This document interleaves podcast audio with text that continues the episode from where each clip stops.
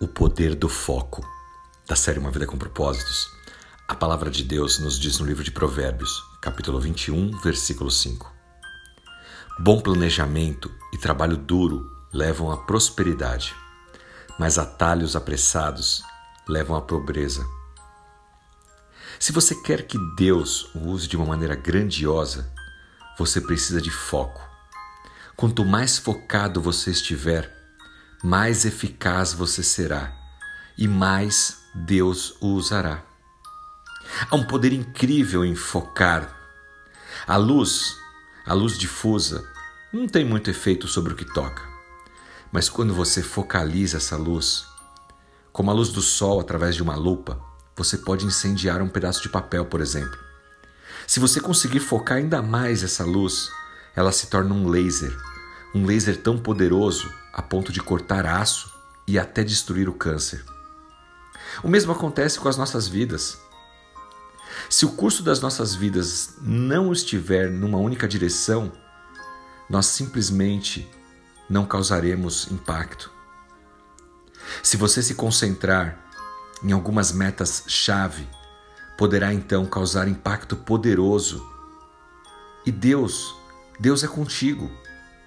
A palavra do Senhor nos ensina a ter o foco, a trabalhar de forma dura, não buscar atalhos. É isso que a Bíblia diz no livro de Provérbios, capítulo 21, versículo 5. Que um bom planejamento e trabalho duro leva à prosperidade. Nós vemos tantos coaches, palestrantes, livros de autoajuda falando sobre isso hoje, mas Deus já tinha ensinado Salomão há tanto tempo atrás e tudo está escrito lá na Bíblia.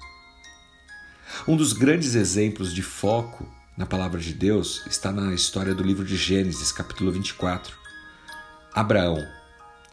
Abraão recebeu uma promessa do Senhor de que seria pai de uma grande nação.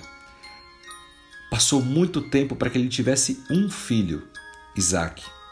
E Abraão já estava envelhecendo e não tinha visto ainda seu filho se casar. Deus havia prometido a Abraão que dele faria uma grande nação mas como isso poderia ser possível se Isaac não tinha filhos, não tinha sequer casado? Assim, Abraão deu ao seu servo principal o objetivo de encontrar uma esposa para o seu filho. Abraão disse ao seu servo: Não pegue uma esposa das moças cananeias que vivem por aqui.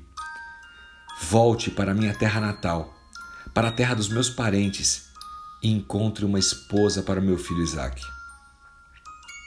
Como todos os bons objetivos, o do servo era muito claro. Ele sabia que precisava encontrar uma esposa para Isaac e sabia exatamente que tipo de esposa procurar. Ele precisava encontrar a esposa na terra natal de Abraão. Você nunca alcançará um objetivo que seja vago, que seja muito aberto, porque você nunca vai saber se você completou ele realmente. O servo de Abraão não teve dúvidas sobre qual era o seu objetivo. Se o seu objetivo é ser um pai melhor, isso é muito vago, é genérico.